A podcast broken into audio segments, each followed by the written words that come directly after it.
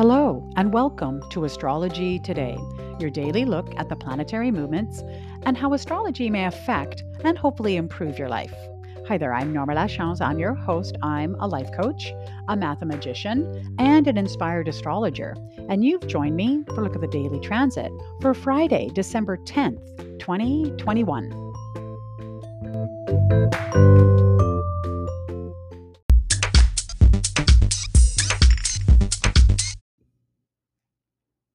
Welcome to the podcast and welcome to Friday. Yes, here we are, end of the week. I hope you've had a great week so far.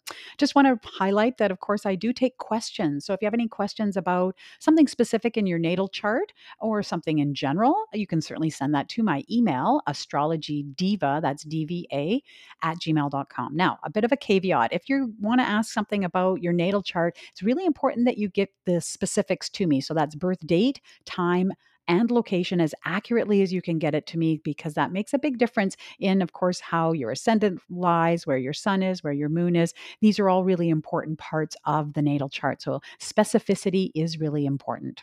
Okay, let's get to the themes for today.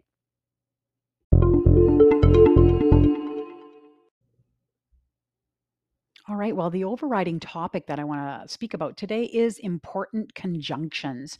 So we have two conjunctions that are going to be exact today, and they're yeah, they're pretty important. So let's start with the first one: Venus conjunct Pluto. Now this one's been building for a while. You know, Pluto is our slowest moving planet out there, and Venus, of course, faster moving, but not you know lightning speed either. And so it's been definitely been building over the definitely a week. Today it's going to be exact. So that's why I wanted to talk about it today. So it's at its most intense today. And so there's a couple of ways that we can look at, you know, Venus conjunct Pluto.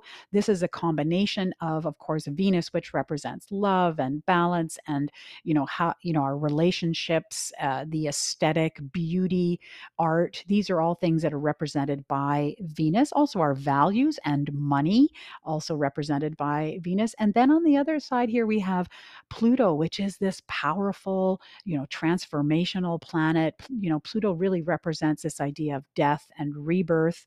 Um, so it's quite deep, dark, and intense. And so when we put the two together, a couple of ways you can look at it. First of all, it could be around some issues around powerful or compulsive love, very deep, intense, loving uh, emotions bubbling up. It could also be around transformational values. Perhaps it's an opportunity to look at some of your values and are they transforming over time? Are they changing? Are they powerful? and then really just simply the power of money might be you know maybe having some money issues good bad or otherwise that may be going on today the other in, uh, conjunction that I want to talk about is Moon conjunct Neptune, both still in Pisces. And here, again, the blending of the moon, which is our emotions, our instincts, with Neptune, which tends to blur things. It tends to make things a bit foggy and wavy and, you know, not too particularly clear. And so it may have something to do with blurry emotional boundaries, you know, that boundaries kind of get dissolved by uh, by Neptune. And so adding in the emotionality of the moon may give us kind of these, you know, unclear emotional boundaries. Could be around dreamy emotions. I always think of, you know, when the moon and Neptune are in contact, it's a good time to kind of catalog your dreams. That's where Neptune lives in this unconscious, dreamy world. So, those are just a couple of ways that it could be interpreted.